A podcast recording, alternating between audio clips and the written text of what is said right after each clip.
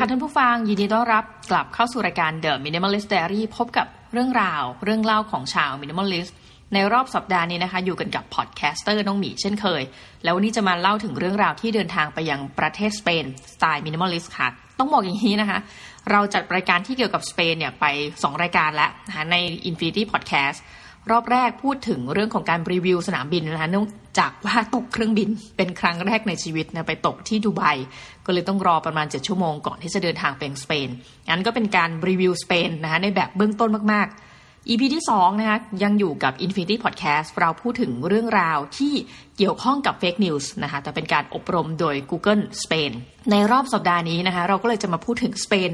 ในรูปแบบของการท่องเที่ยวนะคะ การเดินทางไปการเข้าร่วมกิจกรรมในสไตล์แบบ Minimalist นะคะต้องบอกก่อนว่าถ้าเกิดใครเป็นแฟนรายการนะต้องรู้ว่าจะต้องใช้คำว่าต้องเลยเนาะพูดเล่นนะคะ ก็คือจะต้องทราบว่าเฮ้ยน้องหมีเนี่ยชอบเดินทางโดยการที่เราไม่ได้ออกค่าใช้จ่ายเองวงเล็บเท่าไหร่นักนะคะ รอบนี้ก็เช่นกันก่อนอื่นเลยต้องขอขอบคุณสปอนเซอร์ใจดีนะคะ ซึ่งน่าจะฟังภาษาไทยไม่ออกอีกแล้วนะคะ ก็คือเอเชียยุโรปฟาวเดชั่นนะคะ ถามว่าเอเชียยุโรปฟาวเดชันเนี่ยเป็นองค์กรแบบไหนนะคะต้องบอกว่าเขาเป็นองค์กรที่ได้รับเงินบริจาคนะคะโดยรัฐบาลจากแต่ละประเทศที่เป็นสมาชิก มีสมาชิกอยู่ 51 ประเทศค่ะ แล้วก็เป็นตามชื่อเลยก็คือสมาชิกเนี่ยมีทั้งในประเทศในเอเชียนะคะแล้วก็ในประเทศยุโรปอ่าทีนี้เขาก่อตั้งองค์กรนี้มาตั้งแต่ปี 1997 นะคะ โครงการที่น้องหมีสมัครไปเนี่ยจริง ๆ จัดการนะโอเปเรตจุดศูนย์กลางของเขาเนี่ยอยู่ที่ประเทศสิงคโปร์ต้องบอกก่อนเลยว่านะคะในฐานะ คนที่ชอบไปเสาะหานู่นนี่นั่นนะเพื่อเดินทางไปยังต่างประเทศเนี่ยหรือจะเรียกง่ายๆหน่อยว่าเสาะหาทุนเนี่ยแหละนะคะนี่เป็นหนึ่งในทุนที่เรารอมานานมาก ไม่แน่ใจว่ามีใครนะมีพฤติกรรมเดียวกับน้องหมีหรือเปล่านะคือว่าชอบแบบลิสไว้อ่าลิสไว้ว่าเอ๊ะมีทุนไหนที่เราลึกๆในจิตใจใต้สำนึกเราเนี่ยอยากจะได้บ้างนะคะ ตอนถือกำเนิดเป็นเด็กเนี่ย คุณแม่ชอบพูดถึงว่าเฮ้ยถ้าเกิดว่าใครแบบโตขึ้นเนี่ย ต้องไปสอบเลยทุน AFS อะไรเงี้ย หลายคนชีวิตดูที่จะไปเก่งภาษาอังกฤษ หรือว่าเก่งภาษาที่ 3 หลังจากนั้น ถ้าไป AFS นะคะเราก็จะ mem เหมือนมี memory card ไว้ตั้งแต่เด็กว่าเฮ้ยโตขึ้นต้องไป AFS นะสอบชิงทุน ซึ่งสมัยนี้คิดว่ามันมีหลายโครงการมากกว่านั้นเนอะแต่สมัยที่เราเป็นเด็กยังไม่มีอินเทอร์เน็ตเนี่ยเราก็จะรู้จักแค่ประมาณโครงการอย่างเงี้ยค่ะ แล้วก็ลองสมัครไป นั่นคือครั้งแรกที่รู้สึกว่าตัวเองมีลิสต์อยู่ข้างในเนาะคือเอเสถัดไปปุ๊บนะคะหลังจากผ่านมาสักพักใหญ่ ๆ เนี่ยมีอีกสถานที่ทุนหนึ่งนะที่เราอยากจะได้ก็คือทุนใจกล้านะคะซึ่งในระยะหลังมานี้ก็ได้ทุนนี้ไปตอนที่ไปประเทศญี่ปุ่นเนาะแล้วใจกล้าก็คือหลักๆ เวลาเราพูดถึงก็จะต้องเป็นทุนที่ไปญี่ปุ่นอะซึ่งก็เก็บเหมือนเราก็เก็บสะสมแต้มมาเรื่อยนะแต้มบุญของเรา ทีนี้ ต้องบอกว่าเอเชียยุโรปฟาวเดชันเป็นหนึ่งในทุนที่อยากได้มานานมากนะคะ มากขนาดไหนเนาะก็คือตั้งแต่อายุประมาณสักอยู่ปริญญาตรีนะคะ ก็คือ 21 22 เนี่ย เคยไปสมัครครั้งหนึ่งแล้วไม่ได้นะคะ คือเวลาสมัครอะไรแล้วไม่ได้เนี่ย มันก็เหมือนกับว่าลิสต์ที่เราแบบว่าเอ้ยเราอยากได้เนี่ยมันยังไม่ accomplish เนาะ เราก็รู้สึกว่าเฮ้ยเราจะเมมเรื่องทุนที่นี่เอาไว้ตลอดกาลปาวสานของเรานะคะเวลาผ่านไปประมาณ 10 กว่าปีนะคะไวเหมือนโกหกก็ปรากฏว่าหน้า Facebook นะคะหน้า feed อยู่ดีก็มีคำเชิญชวนเด้ง pop up ขึ้นมา คือด้วยจิตใต้สำนึกเราเนอะคือเราเคยสมัครทุนของอันนี้แล้วเราไม่ได้ เราก็จะคิดไปก่อนว่ามันต้องยากแน่ ๆ นะคะ ในช่วงนั้น Asia Europe Foundation เปิดบอกว่าให้สื่อที่ไหนก็ได้ในโลกใบนี้นะคะหรือว่าใครก็ตามที่ทำงานด้านสื่อสมัครไปนะคะ จัดว่าเป็นยังจ o u r n a l i s t เราก็อืมเอายังไงดี ต้องบอกว่าทุกครั้งที่สมัครทุนนะคะ ไม่มีความหวังว่าจะได้ทุน แต่ขอให้คล้ายๆ กับเหมือนกันค่ะมันเรามี list ไว้ว่าแบบเอออยากสมัคร ดังนั้นสิ่งที่ควรจะทำที่สุดนะนาทีนั้นคือ รีบสมัครซะก็ยังเป็นคนที่คงเดิมนะคะ ก็คือใกล้จะ deadline แล้วค่อยสมัครก็สมัครไปแบบไม่ได้คิดอะไรนะคะ แล้วก็นำเสนอว่าเฮ้ยเนี่ยเราทำพอดแคสต์นะคะ ชื่อว่า Infinity Podcast แล้วก็ เล่ารายละเอียดไปแบบคร่าวๆมากๆครับเพราะว่ารีบทำสุดชีวิต สุดท้าย คืออันนี้พูดจริงนะว่าแบบเอ้ยไม่เชื่อสายตาว่าตอนนี้เขาบอกว่าอะยินดีด้วยแบบ congratulations นะคะคุณได้ไปสเปนเราก็รู้สึกว่าโหมันเป็นทุนที่เราแบบทุกผิดหวังและรอมานานในที่สุด เย่ได้ทันทีนะคะก็คือรู้สึกว่าติ๊กและและหลังจากนี้เราก็จะไม่ได้ยุ่งอะไรกับเอเชียยุโรปฟาวเดชันอีก เพราะละส่วนหนึ่งอต้องบอกในเรื่องของทุนนะนี่ยังไปไม่ถึงสเปนเลยเนาะเพิ่งจะมาเรื่องทุน เราต้องบอกว่าทุนในบางกรณี และจริง ๆ หลาย ๆ กรณีด้วยแหละ เช่นสมมติเราได้ทุนใจกล้าแล้วนะคะทางที่ดีคือคุณควรหยุดสมัครเนาะแล้วก็เปิดโอกาสให้กับคนอื่นๆ หรือถึงแม้ว่าคุณจะ ไม่แบบอยากสมัครอีกอะ่ะ บางทีเขาจะมีลิสต์เอาไว้แล้วว่า ในกรณีที่เคยได้รับทุนแล้ว ขอให้งดเว้นการสมัครไปสักกี่ปีนะคะ ซึ่งอันนี้ Y Series เป็นนะคะ Y Series นี่จะเป็นทุนระยะยาวก็คือประมาณสักสี่ห้าสัปดาห์ที่เขาพากันไปที่อเมริกา เขาจะบอกเลยว่าเมื่อคุณได้แล้วให้เว้นไว้กี่ปีนะคะ ซึ่งน้องหมีก็เข้าใจว่าอย่างเอเชียยุโรปฟาวเดชันเขาก็จะมีอาจจะไม่ได้เป็นข้อกำหนดเนาะแต่ว่ามันคล้ายๆกับนิดนึงก็คือเหมือนเป็นธรรมเนียมปฏิบัติละกันว่า อันนี้ของน้องหมีเองก็คือถ้าได้ทุนแล้วจากที่นี่เราก็จะงดเว้นไว้นะคะเพื่อที่จะแบบว่าเออถ้ามันไม่มีข้อยกเว้นอาจจะสมัครกลับมาสมัครอีก แต่ถ้าเป็นทุนแบบแบบเดิมเลยสมมติเป็น journalist เนี่ยเราก็จะไม่สมัครแล้วเพราะเรารู้สึกว่าเออหนึ่งคือต้องเปิดโอกาสให้คนอื่นและสองก็คิดว่าต่อให้สมัครเนี่ยเขาก็จำได้ว่าเราเคยมาด้วยทุนนี้แล้วเนาะต้องบอกว่าองค์กรนี้เป็นลักษณะการให้ทุนที่แปลกที่สุดตั้งแต่เคยได้รับทุนมานะคะเหตุผลนึงก็คือว่าปกติแล้วทุนอื่นๆเฮ้ยซึ่งแต่เรากลับมองว่าวิธีการแบบนี้แอบแบบเฮ้ยเจ๋งในระดับหนึ่งเนาะปกติทุนอื่นๆนะคะเขาจะออกค่าตั๋วเครื่องบินให้เสร็จ เป็นผู้จัดการจองตั๋วเครื่องบินให้ เรามีหน้าที่แค่เดินทางไปแต่เอเชียยุโรปฟาวเดชันไม่ได้ทำเช่นนั้น เราต้องบอกเลยนี่ขอชมว่าเป็นข้อดี เพราะว่ามันจะมีหลายครั้งเหมือนกันที่กรณีที่เราออกตังค์ให้ทุกอย่างเลยเนี่ยแล้วพอเดินทางไปจริงๆอะนะก็จะปรากฏว่าหลายคนมันไม่ถึงกับหลายคนอะสักสมมติค่ายนี้มี 200 คนจะมีสักหนึ่งหรือสองคนที่แบบติดมาไม่ได้นะคะแล้วมันเกิดอะไรขึ้นหนึ่งคือเขาอาจจะทำเลสต์ไว้ว่า เอ้ยคนนี้ขอเป็นแบบ blacklist นะ ถ้าเกิดว่าสมัครมารอบหน้า เพราะอาจจะเกิดความเสี่ยงที่จะไม่มาอีก ยกเว้นกรณีแบบเกิดอุบัติเหตุหรือเหตุสุดวิสัยจริงๆนะ แต่ว่าประการถัดไปคือ มันก็ไม่เกิดผลดีแก่องค์กรนั้นที่ให้ทุนถูกไหมคะเพราะว่าถ้าคุณได้ทุนปุ๊บแล้วดันแบบวันจริงไม่มาอย่างเงี้ย มันเป็นอะไรที่เสียทรัพยากรเขามากเนาะเอชยูโรฟาวเดชั่นให้น้องหมีทำเช่นนี้ค่ะ จองตั๋วเอง จ่ายเงินเองทุกอย่าง เว้นเว้นเขาจะจองที่พักให้เรา ก็คือเรามีหน้าที่มาถึงนอนที่พักและที่พักเนี่ยมันจะ cover แต่ว่าค่าใช้จ่ายอื่น ๆ ในระหว่างนั้น ไม่ว่าจะเป็นค่าเดินทางจากสนามบินมายังที่พักนะคะ ค่าตั๋วเครื่องบิน ค่าวีซ่า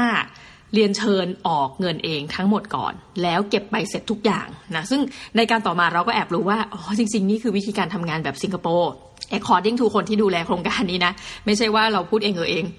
อ๋อ แต่ว่าเฮ้ยข้อนี้เรากลับมองอ่าย้ำอีกทีนะว่า มันดีก็คือเขาก็ไม่เสียสิทธิ์เขาอะเหมือนว่าถ้าเราไม่ไปก็คือเขาก็ไม่จ่ายเงินแค่นั้นเองนะคะ รอบนี้ก็เลยแบบต้องเก็บหลักฐานทุกอย่างดีมากนะคะ แม้กระทั่งการทำพวก insurance ทั้งหลายเนี่ย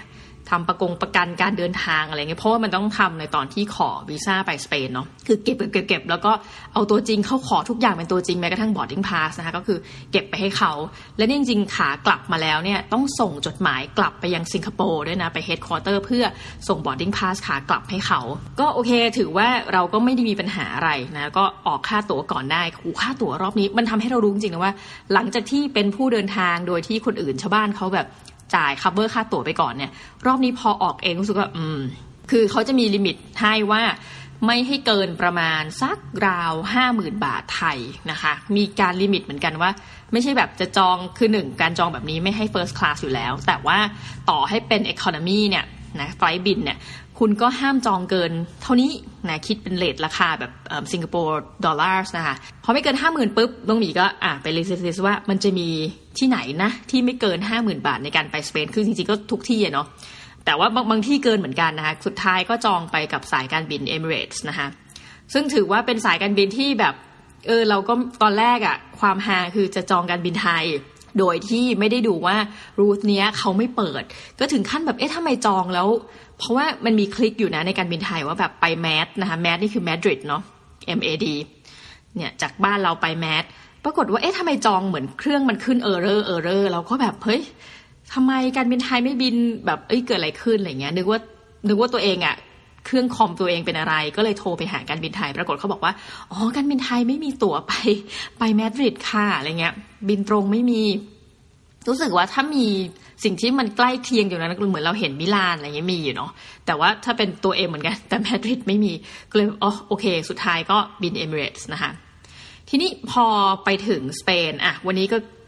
มาถึงโอ้โหกว่าจะ intro เนอะกว่าจะพูดถึงเรื่องสเปน เกิดอะไรขึ้นในสเปนบ้างนะคะ หลังจากที่รีวิวไปเบื้องต้นว่าเฮ้ยจริง ๆ ถ้าเกิดว่าเราไม่พูดภาษาสเปนเนี่ยโหชีวิตค่อนข้างลำบากกันเลยทีเดียวนะคะ เพราะว่าทุกคนสื่อสารด้วยภาษาสเปนจริง ๆ นะ แล้วเราก็รู้สึกว่าไม่ว่าจะเป็นนักท่องเที่ยวและอื่นๆน่ะคือมาดริดเหมือนกับว่านักท่องเที่ยวหลาย ๆ คนที่เราเจอก็สามารถสื่อสารภาษาสเปนได้ เราก็เลยเข้าใจว่าณช่วงที่ไปนะคะมันใกล้ ๆ กับ จริงๆมันก็ใกล้กับคริสต์มาสเนาะก็มีการประดับประดาตกแต่ง ดังนั้นเราเชื่อว่าคนส่วนหนึ่งใหญ่ๆนี่แหละ จะเป็นคนที่อยู่เหมือนต่างจังหวัดนะ่ะแล้วเดินทางมายังมาดริดคือคนพื้นถิ่นของเขานั่นแหละคนสเปน ทีนี้เราเจออะไรบ้างนะนอกเหนือจากประเด็นถึงว่าโอ้สิ่งที่เราเห็นคือนักท่องเที่ยวที่พูดสเปนได้ประเด็นก็คือว่าเฮ้ยการประชุมครั้งนี้มันน่าสนใจ ในขณะที่ไม่ว่าจะเป็นนอร์เวย์หรือญี่ปุ่นเนี่ย เราจะเห็นความต้องบอกว่าเป็น S เมืองแห่ง SDG นะไปออสโลเนี่ยก็ดู SDG SDG ไปญี่ปุ่นนะคะไปฮอกไกโดนะคะไปเมืองเล็ก ๆ อย่างชิโมกาวะเนี่ยก็ดูเป็น SDG นะคะคือแบบว่าจะทิ้งขยงขยะอะไรเนี่ยเขาก็จะมีการคัดแยก คือมันดูว่าบ้านเมืองเขาสะอาดอะแต่สเปนสิ่งที่เห็นตามจริงนะคะ ขอรีวิวตามจริงก็คือว่าเฮ้ยแมดริดไม่สะอาดหนึ่งทุกวันเราจะเดินเจอขี้หมานะคะ คือคนเลี้ยงหมาเยอะนะ พอสมควร เราเคยรู้ว่าอันนี้เป็นปัญหาในปารีสนะคะก็คือแบบมีอุนจิหมาเยอะเนี่ยแต่ว่าปารีสจะมีเครื่องเหมือนเครื่องดูดฝุ่นนะปุ๊บมาแล้วก็ขี้หมาก็หายไปในแวบ แต่ว่าสเปนในส่วนที่เจอเนี่ยมันมันก็มีขี้หมาแล้วก็อยู่อย่างนั้นนะคะหรือว่าตอนเช้า เราเดินทางจะไปประชุม ซึ่งมันค่อนข้างออกจะแบบนอกเมืองไปนิดนึงแต่ยังอยู่ในมาดริดเนาะก็ปรากฏว่าเฮ้ยกองขยะอะไรก็เต็มไปหมดเลย อันนี้คือสภาพสเปนที่เห็นที่เป็น แล้วก็ตอนประชุม conference ปกติเขาก็จะต้องมีอะอย่างนอร์เวย์เนี่ยไม่มีขวดพลาสติกเลยในงาน ไม่มีเลยแล้วมีการบอกมาก่อนว่า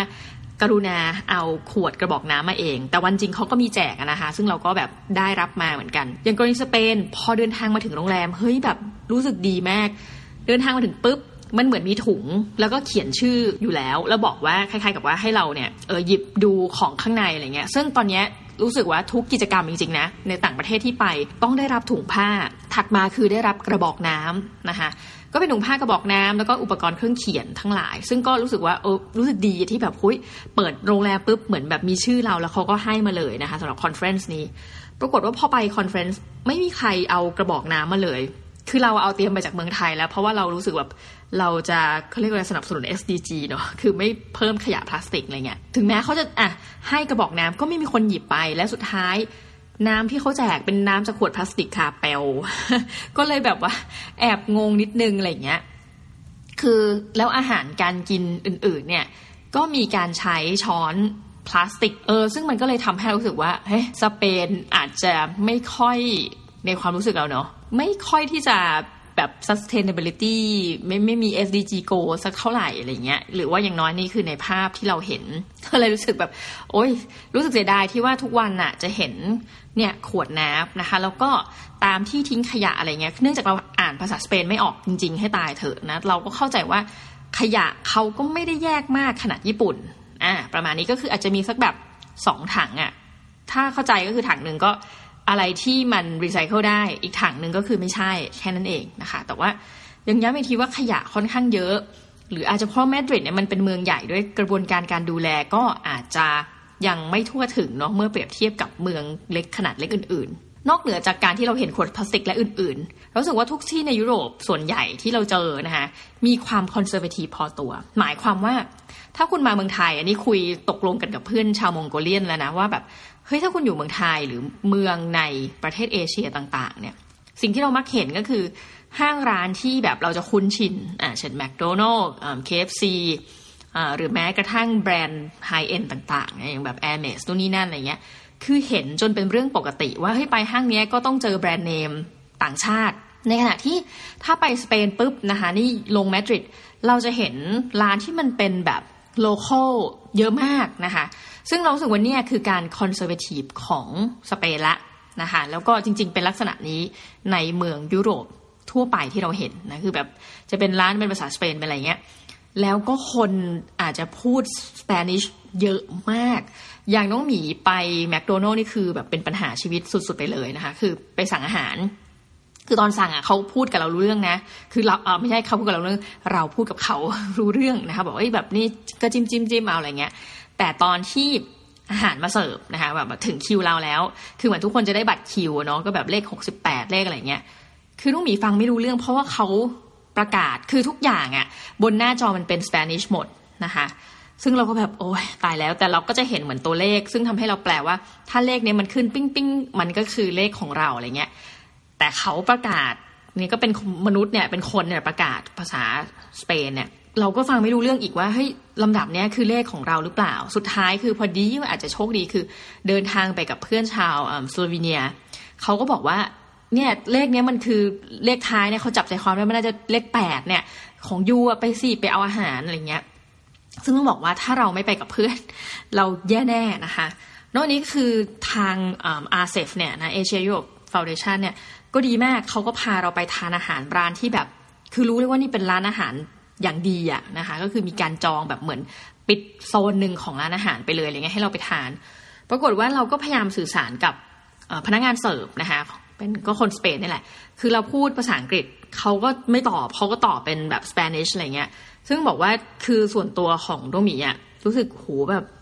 คือมันยากมากจริงๆอะในการที่จะสื่อสารกับเขาอะไรเงี้ย แล้วก็ต้องโชคดีคือคนยุโรปที่ไปนะคะ เนื่องจากแบบค่ายเนี้ยครึ่งหนึ่งเป็นเอเชียเนาะอีกครึ่งหนึ่งเป็นชาวยุโรป แล้วข้อดีของคนยุโรปคือโซนยุโรปแบบยุโรปยุโรปเนี่ยเขามักจะพูดได้หลายภาษานะคะต้องบอกว่าสิ่งที่เราเห็นเนี่ยคือเนื่องจากว่าชีวิตเนี้ยอาจจะมีโชคอย่างหนึ่งคือ เคยอยู่อเมริกามาปีหนึ่งอยู่อังกฤษมาห้าปีใช่ปะเราก็จะรู้สึกสามารถเปรียบเทียบความแตกต่าง ระหว่างคนอเมริกันกับคนที่อังกฤษนี่เราถ้าคนอังกฤษจริงๆเขาจะไม่นับว่าตัวเองเป็นชาวยุโรปสักเท่าไหร่เนาะแต่ว่าโอเค เราก็พยายามเนียนๆตีไปว่าเออพอตอนอยู่อังกฤษเนี่ยก็ได้เข้าไปยุโรปบ้างนะคะสิ่งที่เราตีให้เห็นความแตกต่างคือ ถ้าเป็นคนอเมริกันจะค่อนข้างหายากอเมริกันจริงๆอะเนาะหายากที่จะพูดภาษาที่สองได้นอกจากอังกฤษเนาะ ในขณะที่อย่างคนอังกฤษเนี่ยถ้าเป็นอังกฤษแบบโอ้รุ่นคุณแม่อะไรเงี้ย เราจะมักเจอคนอังกฤษที่พูดฝรั่งเศสปลอนะแต่ว่าที่เจ๋งไปว่านั้นคือถ้าคุณไปในโซนยุโรปจริงๆอะ่ะแผ่นดินแม่เนี่ยเขาพูดกันได้หลายภาษามาก อ่า ซึ่งก็บอกว่าข้อดีคือทอนสั่งข้าว เพื่อนที่นั่งอยู่เป็นคนโรมาเนียนนะคะชาวโรมาเนียเนี่ยเขาก็บอกว่าเขาฟังสเปนได้ เราแบบเฮ้ยกราบขอบพระคุณพี่มาก เวลาพนักงานเสิร์ฟพูดอะไรปุ๊บเขาก็จะโต้ตอบด้วยแล้วเขาจะบอกเราว่าอันนี้เขาหมายถึงอันนี้นะหรือแม้กระทั่งคนซูเวเนียเนี่ยเขาก็บอกว่าจริงๆเขาฟังไม่ออก แต่เขาเขาเก็ตนะเพราะว่าคำนี้มันน่าจะแปลว่า เนื้อบัวคำนี้มันน่าจะแปลว่า fish อะไรอย่างเงี้ยในขณะที่น้องหมีก็คือแบบนั่งน้ำลายยืดจริง ๆ นะแบบเฮ้อพูดอะไรกันเลยหูไม่กระดิก แล้วก็รู้สึกว่าแย่แน่ คือมันลักษณะหนึ่งที่เรารู้สึกสนใจนะ คือเรานึกถึงภาพยนตร์เรื่องนั้นเลยแบบ lost in translation คือเราไม่รู้ว่าเกิดอะไรขึ้น เขากำลังทำอะไร แล้วปรากฏว่าค่ายเนี้ยเขาพาเราไปดูมันเหมือนกับศูนย์วัฒนธรรมอะค่ะแต่จริงพอแบบเราไป Google เนี่ยอ๋อมันไม่ใช่ศูนย์วัฒนธรรม คือที่ทุกคนบอกศูนย์วัฒนธรรมเพราะเขาบอกว่าก็มันดูเหมือนอย่างนั้น แต่ว่าพอไปดูจริงอ๋อมันเป็นเหมือนกับศาลากลางเมือง ซึ่งก่อนที่จะเป็นศาลากลาง ก่อนหน้านั้นมันเคยเป็น post office มาก่อน คือก็มีความแบบซับซ้อนในซับซ้อนเนอะพอเราเข้าไปนี่คือยิ่ง lost in translation หนักจริง ๆ วันนั้นเป็นวัฒนธรรมแบบเอาวัฒนธรรมเอเชียมาแลกเปลี่ยน ก็จะเป็นการเต้นแบบเกาหลี เป็นคนเกาหลีทั้งหมดมาจากเกาหลีมาเต้นโชว์เขาพูดภาษาเกาหลีด้วยนะคะ พิธีกร แล้วก็จะมีแปลเป็น Spanish เออแปลเป็นภาษาสเปนอะไรเงี้ยเราก็ฟังคือฟังไม่ออกตั้งแต่เกาหลีเนาะ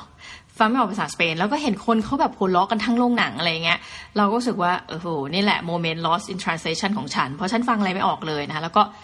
มานั่งดูคือมาสเปน แต่มานั่งดูคนเกาหลีแบบ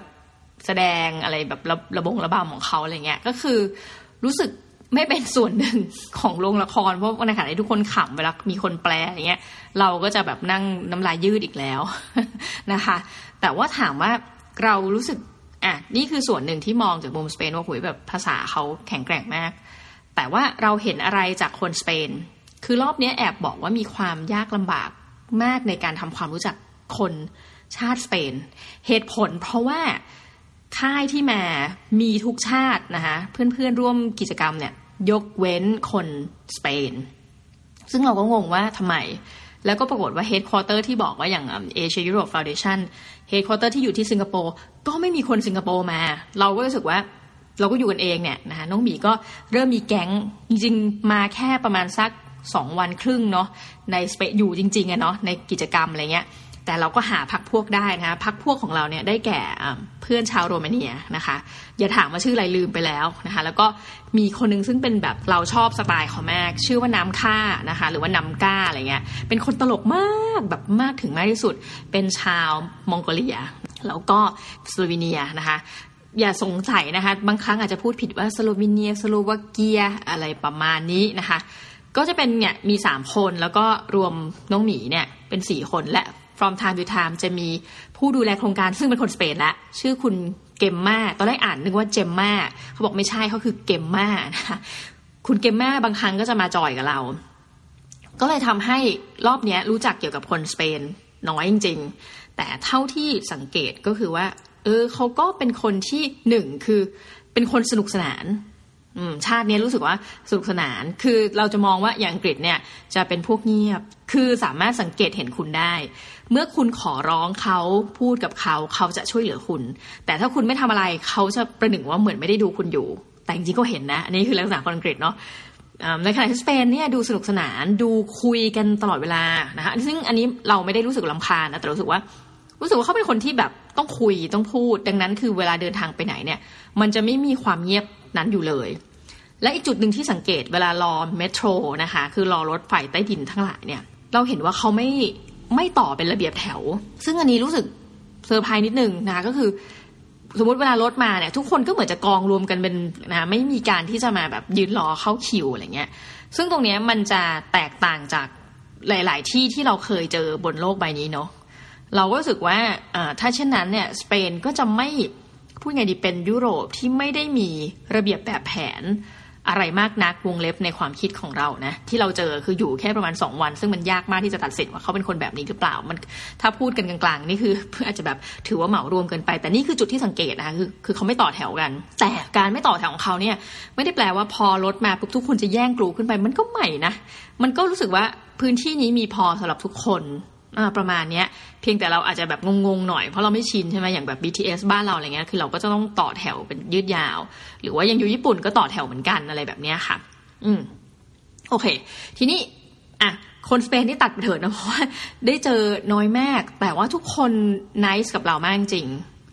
คือเราไม่ค่อยได้คุยมากแต่ว่าเรารู้สึกและสัมผัสได้ใช้คำนี้นะคะเหมือนเขาก็จะเป็นห่วงตลอดเวลาอย่างน้องมีตกเครื่องเนี้ยคุณเกมมากก็จะแบบทำหน้า เวทนาเรามากเฮ้ยแบบเป็นไรไหมแบบ คุณต้องเหนื่อยมากเลยทั้งที่เราบอกโอ้ไม่เป็นไรก็ตกเครื่องแล้วก็แค่นอนเล่นในดูไบก็ไม่รู้สึกอะไรอะไรเงี้ยเอออันเนี้ยเป็นสิ่งที่ ซึ่งเราไม่แปลกใจนะ ถ้าคนที่คุยเก่ง ชาติที่คุยเก่งๆอย่างเงี้ยเขาก็จะเป็นคนที่มีอิโมชันอลสูงอะ่ะเหมือนแบบเห็นอกเห็นใจนู่นนี่นั่น ในขณะที่สมมุติมีคนกล่าวลือแล้วอ้างว่าคนอังกฤษเนี่ยช่างโคเสนี่กระไรนะ แต่ว่า ต้องมีจะบอกว่าลึกๆไป ถ้าคุณเจาะความโคเขาออกได้ คนอังกฤษคือเวลาเขาเป็นเพื่อนกับคุณนะเขาโคตรต้องใช้เนี่ยโคตรเป็นเพื่อนกับคุณเลยนะคะประมาณนี้ขออนุญาตคำนี้จะไม่ค่อยสุภาพเราต้องประทานโทษจริง ๆ นะคะโอเค ทีนี้อะเรามาพูดกันถึงเพื่อนที่อยู่ในค่ายที่ไปสเปนดีกว่า ทุกคนเนี่ย ต้องบอกว่าเหมือนเป็นนักล่าทุนนะคะล่าฝัน ตอนพรีเซนเทชันทั้งหลายเนี่ยหลายคนก็จะบอกเลยว่าเฮ้ยมันมีทุนนี้อยู่เนี่ยมันมีทุนนี้ก็ทำให้ทุกคนรีบจดยิกเลยนะคะแล้วก็แบบว่าเตรียมจะไปสำหรับพวกจ o u r n a l i s t ทั้งหลาย สิ่งหนึ่งที่สังเกตก็คือว่าเอ้ยสุดท้ายเนี่ย media แบบยุโรปก็มีลักษณะไม่เหมือนกัน pattern การทำงานของมนุษย์ไม่เหมือนกัน คนสเปนที่เจอนะคะแล้วก็กลุ่มประมาณยุโรปตะวันฝั่งตะวันตกเนี่ยปรากฏว่าเขามักจะเป็นฟรีแลนซ์กันซะเยอะ นะคะไปเจอคนอิตาเลียนคนสวิตเซอร์แลนด์อย่างเงี้ยเขาบอกว่าเฮ้ยเขาเป็นฟรีแลนซ์ซึ่งคำและความหมายของฟรีแลนซ์เนี่ยมันก็ไม่ได้ในกระถีบอะก็คือฉันอยากจะรับงานที่ไหนฉันก็รับฉันก็บินไปนู่นไปนี่อะไรเงี้ยเพราะว่าทั้งโลกนี้มันก็โลกของเขาเนาะก็คือเป็นเชงเก้นคือไปจะไปไหนก็ได้ว่าง่ายๆนะครับรับงานจากประเทศอื่นทำอีกประเทศหนึ่งอะไรเงี้ยมันก็มันก็ไม่ได้มีปัญหา ในขณะเดียวกันเราจะเห็นความแตกต่างอย่างชัดเจนมาก ๆ กับชาวยุโรปฝั่งตะวันออก คนโรมาเนียนบอกน้องหมีเลยนะคะ คือตอนแรกไปเจอเขาก็บอกเราก็ทักว่าแบบว่าอยากไปปราสาทแดคูล่าเขาบอกว่าเขาแบบเขาเขาชินมากอะ่ะ คือเจอใครในโลกใบนี้บอกว่ามาจากโรมาเนียก็จะพูดถึงแดรกคูล่าไม่ก็ยิปซีอะไรเงี้ยเขาก็บอกว่าเฮ้ยเชื่อไหมว่า concept ของการเป็นฟรีแลนซ์เนี่ยมันไม่อยู่ในหัวของชาวยุโรปตะวันออกอย่างเขานะคะเหตุผลก็คือว่าเขาบอกว่ามันรู้สึกไม่ปลอดภัย ของพวกเขาเนี่ยสิ่งที่ปลอดภัยสำหรับการเป็นสื่อคือต้องเป็นงานประจำเท่านั้น และ concept การเป็นฟรีแลนซ์เนี่ยคุณอย่ามาถามเลยในประเทศไออย่างเช่นโรมาเนียเนี่ยมันไม่มีนะคะความหมายคือถ้ามีก็คงน้อยมาก ๆ แล้วก็ถ้าเป็นยุโรปตะวันตกเขาจะชินกับคำนี้มากกว่าเออมันทำให้เราอะได้ความรู้ใหม่แหละว่า สื่อนะคะคือคนฝั่งหนึ่งจะมองแบบหนึ่งว่าแบบอะไรก็ตามนะคะอีกฝั่งหนึ่งก็จะรู้สึกว่ามันคือความอินสิเคียวแบบหนึ่งในขณะที่เราก็เจอสื่ออย่าง น้องมองโกเลีย น่ารักมากนำค่านี่คือเป็นคนที่แบบเป็นคนตลก เราไม่เคยเจอไม่มีเพื่อนชาวมองโกเลียมาก่อนนะแล้วทุกคนก็พูดเหมือนกันว่าแบบเฮ้ยแบบ พอรู้ว่าคนนี้มาจากมองโกเลีย ทุกคนแบบกรีดร้องนะแล้วน้ำค่าบอกว่าเอาจริงเดี๋ยวเขาจะมาเมืองไทยประมาณช่วงเดือนเดือนสองเดือนสามนะคะกุมภามีนาประมาณเนี้ยแล้วเราก็เลยบอกว่านำค่าถ้าคุณมาติดต่อน้องหมีด่วนคือน้องหมีแบบอยากที่จะรู้สึกจริงหลังจากการไปค่ายมาทั้งหลายทั้งแหล่เนี่ย เราจะมีเหมือนคนที่แบบรู้สึกว่าเราคลิกอะนะนำค่าจะไม่ได้คลิกกับน้องหมีแต่น้องหมีรู้สึกคลิกมาก แล้วเขาเป็นคนตลกเหมือนเขาแบบให้พรีเซนต์เรื่องเกี่ยวกับตัวเอง อะไรก็ได้ทุกคนก็จะบอกว่าโอ้ยมาจากสื่อนี่มาจากนู่นนี่นี่ใช่ปะอย่างน้องหมีก็จะบอกว่าเออฉันมีโลกสองใบนะคะคุณคุณไม่คำเนี้ยแต่พูดอย่างนั้นจริงเราบอกว่าเรามีแบบอยู่ใน two worlds นะก็คือใบแรกเราเป็น อาจารย์อะไรเงี้ยอีกใบเนี่ยเราเป็นสื่อเออแล้วทุกคนก็จะแบบหัวเราะกักกักอะไรเพราะเราบอกเรามีโลกสองใบนำค่าเนี่ยเขาไม่แนะนำตัวเองว่าเขาเป็นสื่อเออเขาก็แนะนำเสร็จแล้วเขาบอกว่าเออเขามี hobby นะ แล้วทุกคนก็แบบเนี่ยเขาชอบ collect mug แต่ว่าสิ่งหนึ่งที่ทำให้รู้ถึงความแตกต่างระหว่างสื่อยุโรปกับเอเชียอีกแบบหนึ่งอย่างนำค่าเนี่ยเขาเพิ่งจะก่อตั้งสื่อมาได้ประมาณเอ้ยราวๆกับ Infinity Podcast เลยสองสามปีนะคะ ในสองสามปีนี้นำค่าว่าเขาถึงขั้นขายรถเนาะอู้ตายแล้วนะคะ ขายรถจริงๆ ถ้ามีบ้านฮีคงขายบ้านไปด้วยแหละแต่อายุยังน้อยอยู่ประมาณสักยี่สิบแปดแล้วเขาบอกว่าเขาอยู่ได้ด้วยการขอ grants นะคะก็คือขอทุนนะถ้า grants นี่เราก็เข้าใจว่าคงจะเป็นแบบอารมณ์ทุนให้เปล่ามา มันทำให้สื่อเขาอยู่ได้ แล้วลักษณะการทำสื่อเขาแปลกมากนะ คืออย่างเมืองไทย pattern ที่เรา get คือแบบอะก็ทำผ่านเพจ อย่างพวกยกตัวอย่างอีกนิดนึงอะ The Matter The Standard ก็ทำแบบนั้นดีนะคะ คนมองโกเลียเนี่ยมีอยู่จำนวนประมาณสักสามล้านกว่าคน นำค่าบอกว่าเขาไม่ทำแบบนั้น ซึ่งเราก็คือพยายามสาะหาเหตุผลเขาบอกว่าเขาไม่ทำอะ เพราะว่าเขาสึกว่าของบน Facebook มันไม่มีคุณภาพ อันนี้คือความคิดเขาเนาะดังนั้นสิ่งที่เขาทำคือเขาจะรวบรวมข่าวจากทั่วโลกนะคะข่าวข่าวแบบภาษาอังกฤษอะไรเงี้ย แล้วมาแปลเป็นภาษาของเขา ซึ่งเราก็แบบ เอ้ย ภาษาแบบของยูเนี่ยมันสะกดแบบวิธีการเขียนมันยังไงหรอ อ๋อ ปรากฏมันคล้ายภาษารัสเซียเลยนะคะ แต่ว่ามันคนละ มันก็คือ ถ้าเป็นเราเราจะมองอ๋อนี่คือภาษารัสเซียเนาะแต่ว่าเขาจะบอกว่าไม่ใช่นะก็คือภาษาของเขาเนี่แหละเขาก็แปลเป็นภาษาเขาแล้วเขาก็จัดการส่งอีเมล หาสมาชิกที่แบบ subscribe ข่าวของเขาอะไรเงี้ย เราก็แบบฮะคือถ้าเป็นเราเราจะไม่คิดว่ามันจะมีบริการหรือบริษัทลักษณะนี้อยู่นะคะคือหมายความว่าแบบส่งข่าวไปอะไรเงี้ยแล้วก็ถามนำค่าว่าอยู่ทำมาสักสองปีสามปีเนี่ยมีสมาชิก ที่ subscribe บิวกี่คนหรอที่ที่คุณต้องส่งอีเมลเนี่ยนำค่าก็บอกว่าประมาณสักหกพันคน ซึ่งแต่หกพันคนเนี่ยเขาแบบ happy นะแล้วก็เขาก็ยังไงก็รู้สึกว่าเนี่ย grant มันกำลังจะหมดไป เขาก็จะต้องเริ่มทำแบบหารายได้เพิ่ม แล้วก็คุยไปคุยมานำค่าก็บอกว่า เอ้ยเขาก็แบบสนใจเรื่องของพอดแคสอะไรแบบเนี้ย ซึ่งไม่แน่นะคะ ถ้าเกิดว่าในอนาคตเราอาจจะได้ยินพอดแคสที่มาจากมองโกเลีย แต่ว่าคาดว่าคงเป็นภาษาท้องถิ่นของเขา ปัญหานึงก็คือทุกคนถามน้องหมีหมดเลยว่า Infinity Podcast มีภาษาอังกฤษหรือเปล่าอะไรเงี้ย ซึ่งอันนี้เป็นอะไรที่ทำให้เราคิดนะว่าจริงๆ เราควรจะจัดพอดแคสต์บางตอนเป็นภาษาอังกฤษเสียบ้างนะ เพื่อให้แบบเพื่อนๆมาฟังคือแบบว่าขอโทษท่านผู้ฟังด้วยนะ แต่ว่าอันนี้เป็นความรู้สึกลึกๆจริงนะว่าเออเราควรเปิดอีกช่องนึงซึ่งเป็นแบบภาษาอังกฤษโดยเฉพาะ แล้วก็อาจจะมาเชิญฝรั่งฝรั่งอะไร หรือว่าใครที่แบบเก่งภาษาอังกฤษเนี่ยมานั่งจัดรายการอันนี้ก็แอบเป็นความคิดนะเพราะว่าเวลาไปไหนเวลาไปต่างประเทศเวลา present เนี่ย หลายคนเขาก็อยากฟังอะไรเงี้ย คือแม้กระทั่งนำค่าแบบตอนคืนหลังจากเจอกันเนี่ยเขาบอกเขาแอบไปกดฟัง มีแอบไปกดฟังด้วยนะ บอกว่าเนี่ยฉันก็ลองกดฟังดูแล้วนะแบบคุณภาพเสียงยังไม่โอเค มีการแบบว่าประเมินซึ่งเราชอบเขามากนะแบบตลกจริงๆอะไรเงี้ย ทีนี้ก็ไปเจอเด็กฟิลิปปินส์นะคะทานโทษแบบในค่ายนี่คือน้องคนนี้เด็กน่าจะเด็กสุดเลยมั้งคือเพิ่งเรียนจบ แต่ว่ามีองค์กร NGO เป็นของตัวเองนี่คือความเจ๋งนะทุกท่าน แล้วเขาก็เลยบอกว่า เราก็เอา คือทุกคนเนี่ยส่วนใหญ่ทำสื่อเป็นเหมือนกับอยู่อารมณ์แบบ The Matter อะไรเงี้ยลักษณะนั้นเกือบหมดเลย หรือว่าอาจจะเป็นนักข่าวที่แบบออกทีวีนะคะแต่ว่าไม่มีใครทำพอดแคสต์ดังนั้นเราก็เลยแบบรีบแบบจัดการบอกเฮ้ยพอดแคสต์ที่มันดีอย่างนี้ซึ่งบางประเทศเขารู้สึกว่าเออ so what อะไรเงี้ยอย่างนำค่าบอกว่าเอาจริงเขาอยากทำพอดแคสต์นะ แต่ว่าพอดแคสต์ในประเทศเขาอะเหมือนมันไม่ค่อยมีคุณภาพเอาละนำค่าก็จะบ่นประเด็นนี้นะคะหรือว่าชาวเพื่อนชาวโรมาเนียก็บอกว่า เออสิ่งที่น่าสนใจกับของเขาก็คือว่าพอดแคสต์มันไม่โตนะคะไม่ว่าจะเป็นชาวโปแลนด์อะไรเขาก็บอกเหมือนกันว่าพอดแคสต์มันไม่ได้โตในประเทศแถบของเขา แล้วก็ลักษณะเทรนด์การใช้งานสื่อโซเชียลมีเดียลักษณะเนี้ยแปลก อย่างคนโรมาเนียเขาบอกว่าถ้าเป็น Facebook เนี่ยจะเป็นอะไรที่ไม่ค่อยโอเค คือไม่ค่อยมีคุณภาพ แต่ถ้าอยากมีคุณภาพจะเป็นการใช้ Twitter เออเขาเขาบอกประเทศเขาอะคนใช้ Twitter คือถือว่ามีคุณภาพ แต่เราก็มาดูเอ๊ะมัน คือมันก็เทรนด์นี้มันน่าจะไม่เกิดขึ้นคือเมืองไทยเนี่ย คนที่ใช้ Twitter เนี่ย หลายคนจะใช้ชื่อปลอมเนาะคือไม่เปิดเผยตัวตนเพื่อเอาไว้แสดงออกหลาย ๆ อย่าง ที่เราอาจจะรู้สึกว่าในชีวิตจริงเราไม่สามารถแสดงออกแบบนี้ได้นะคะ ในขณะที่เขาบอกคนโรมาเนียคือ ลักษณะชาวยุโรปอย่างหนึ่งโดยเฉพาะนักวิชาการเอาในมุมที่เราเห็นเนาะมักจะใช้ชื่อจริงเลยในการคอมเมนต์เรื่องต่างๆ แล้วเนี่ยเขาเลยบอกว่ามันเป็นสื่อที่นักวิชาการยุโรปเนี่ยนิยมใช้มากเลยคือ Twitter เพื่อเผยแพร่ความคิดตัวเองในรูปฉบับที่คนพอจะอ่านได้คือมันตัวอักษรมันบังคับก็คือสั้นใช่ไหมถ้าคุณไปไม่พ้นจากแบบสมมติ 280 คำเนี่ยคุณก็สามารถที่จะโพสต์ลิงก์ของตัวเอง จากเว็บไซต์จากอะไรที่ตัวเองเขียนบทความลงไปได้อะไรเงี้ยซึ่ง สำหรับโลกที่มันไปอย่างรวดเร็วอะชาวโรมาเนียนเพื่อนน้องหมีก็บอกว่า เฮ้ยอันเนี้ยจริง ๆ คือ Twitter เขารู้สึกว่ามันมีคุณภาพมากกว่า ซึ่งถ้าเป็นเรามองนอนจากมุมมองไทยแลนด์ของเราเนี่ย เราก็รู้สึกว่า เออเราน้องหมีเองยังเป็นคนที่ติดแพลตฟอร์ม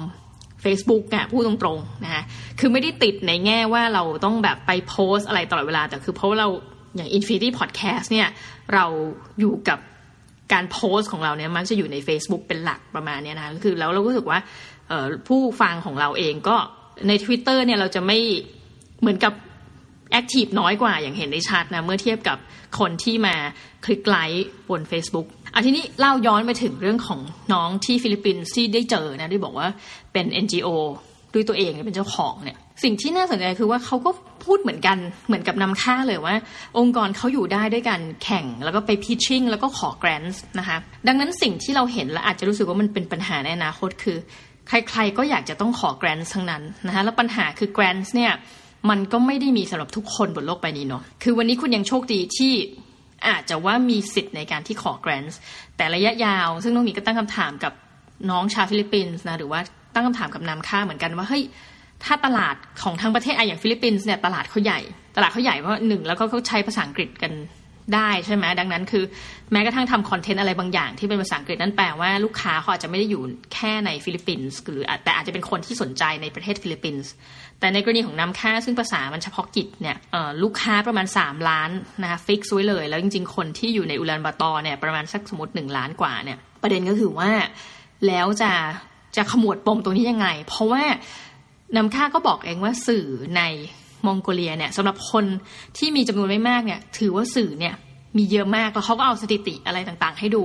แล้วสิ่งหนึ่งที่เราเพิ่งรู้นะคะซึ่งอันนี้หลายคนที่ไปมองโกเลียจะรู้แล้ว แต่น้องมีไม่เคยไป นอกจากสิ่งที่เราเคยเห็นที่เรียกว่าเกอเนาะก็คือแบบการอยู่เป็นกระโจมแบบของคนที่ชาวมองโกเลียนที่ใช้ชีวิตแบบอะ อยู่กระโจมแล้วก็อาจจะเร่ร่อนไปเรื่อยนะไปเลี้ยงสัตว์นู่นนี่นั่น แล้วให้สัตว์ไปกิน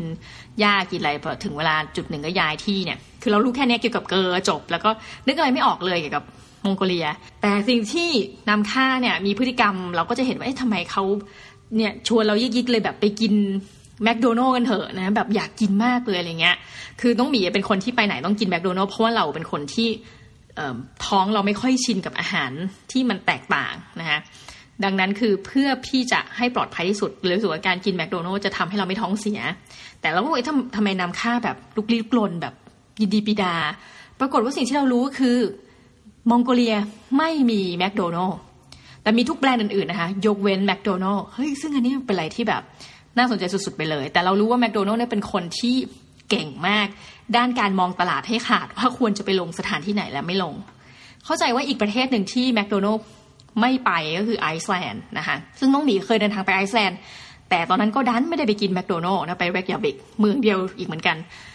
ก็เลยรู้สึกว่า เออ แล้วก็จำได้ว่าเหมือนแมคโดนัลล์มันเคยเปิดนะในไอซ์แลนด์แล้วก็ปิดตัวไป เราเนี่ยอยู่สเปนก็จริงเนาะแต่ว่าชีวิตเราเหมือนว่าเราได้ไปท่องเที่ยว ภาพที่นำค่าเล่าเรื่องเกี่ยวกับประเทศของเขาเรื่องเกี่ยวกับมองโกเลียนมันทำให้เราหลุดไปโลกนั้น หรือเพื่อนชาวโรมาเนียเล่าถึงเรื่องราวของเขานะเรื่องราวว่าให้เขาไปทำสื่อเนี่ย ปีปีหนึ่งเขาเดินทางไปนู่นไปนี่ คือเรามีความสุขมากที่ได้เจอคนที่อยู่นอกเหนือจากการทำงานของเรานี่พูดจริง แล้วสิ่งหนึ่งที่รู้สึกเหมือนกันก็คือว่า เฮ้ย การที่เราอะไม่ได้อยู่ในโลกของนักวิชาการอีกต่อไปแล้วอะไรเงี้ย เฮ้ยเรา happy มาก มันเหมือนกับเราได้พลิกบทบาทชีวิตน่ะ ไม่ได้คือถ้าเวลาเราไป conference งานวิชาการนะ โอ้โห คุณเอ้ยมันจะ อันนี้ส่วนตัวนะคะ หลายท่านแบบ เนี่ยหลายท่านจะบอกว่าเฮ้ยเราฉันก็สนุกกับไปแต่ว่าน้องมีรู้สึกเบื่อทุกครั้ง คือหาวอดวอดนะคือฟังแล้วมันน่าสนใจ แต่ว่ามันต้องขึ้นอยู่กับอาจารย์แต่ละคน อาจารย์บางคน present งานได้แบบว่าเฮ้ยอยากแบบคือเก่งมากอะไรเงี้ยแต่ว่าวิธีการ present อาจจะแบบไม่ได้หูต้องตื่นเต้น แต่น้องมีกลับชอบการ present ของเวลาพวกสตาร์ทอัพมาพูดนะรวมทั้งเนี่ย journalist เวลาเล่าถึงเรื่องราวตัวเองถึงเรื่องราวการต่อสู้น้องมีแบบ โอ้โห มันสนุกมากและคาดหวังว่าอาจริงนะ ถ้าเราสอนหนังสือเนี่ยเราก็อยากจะให้มันสนุกแบบนี้แหละนะแต่ว่าได้เนื้อหาสาระและความเท็จจริงของข้อเท็จจริงไปด้วยนะคะก็ถือว่าเป็นทริป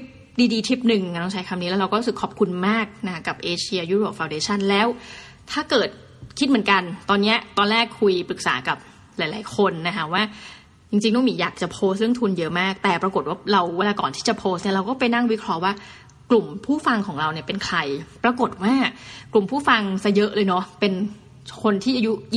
24 ปีถึง 35 ประมาณนี้นี่คือกลุ่มเมนหลักของเรา